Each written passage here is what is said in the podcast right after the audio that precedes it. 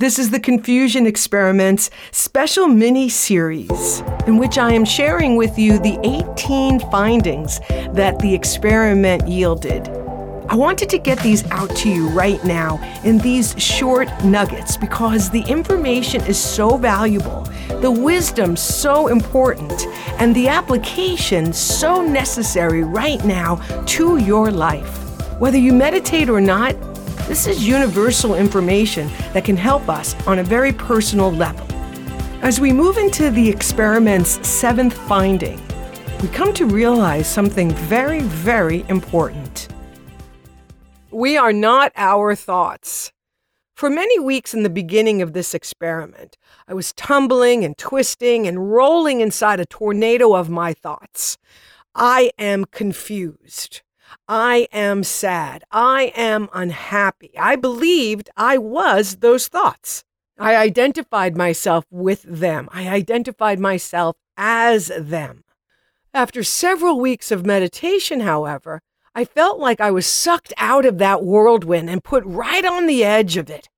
I still felt the pull into this crazy vortex of my thoughts, but I started to question wait a minute. Am I confused? Am I confusion?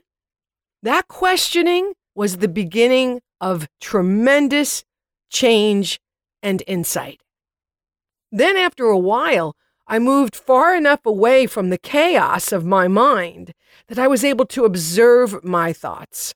It was similar to sitting in a movie theater. What a shit show, right? No wonder I've been confused and depressed. Look at these things. It's crazy. It's insanity. And as Kyle Cease would say, and I love it because it's mine, right? So when we begin to welcome our crazy, when we begin to have compassion for our insanity, that is a game changer.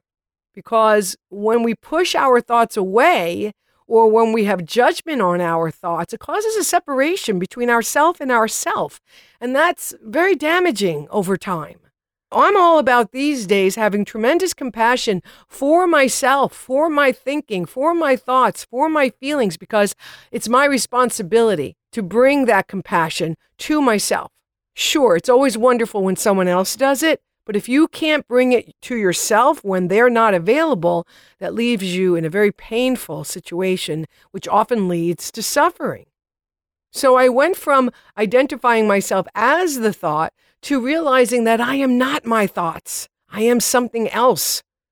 Over time, I found myself sitting with the me behind the me. I talked about that earlier in one of the nuggets of insight that I gleaned from this experiment. I found myself sitting or having the perspective of the divine one, seeing things from its perspective.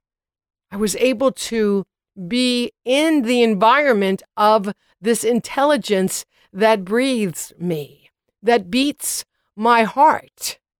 And it has nothing to do with the mind that wants to see how many people liked my post on Facebook. So it's important to learn how to look at things.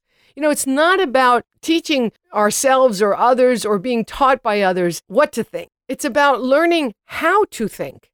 And meditation helps us understand how important it is to learn how to look at things because the mind loves to present life to us through its own filters because it doesn't have any other filters to use. And those filters are usually distorted. Very important to understand that. The filters of the mind are often distorted. Meditation allowed me to distance myself far enough away from my own thinking that I finally understood that there may be confusion, but I am not confused. I am not confusion. That was truly a monumental, transformational moment. Always question what your mind presents to you. Thanks for listening to the Confusion Experiments special mini series 18 nuggets of wisdom that offer tips and strategies that can help make your life a little less confusing. Head on over to CamilleConti.com at any time to purchase the book, learn more about the audiobook, and get the latest news of the full length podcast. Now let's get on to our next finding and see how it can help make our lives a little less confusing.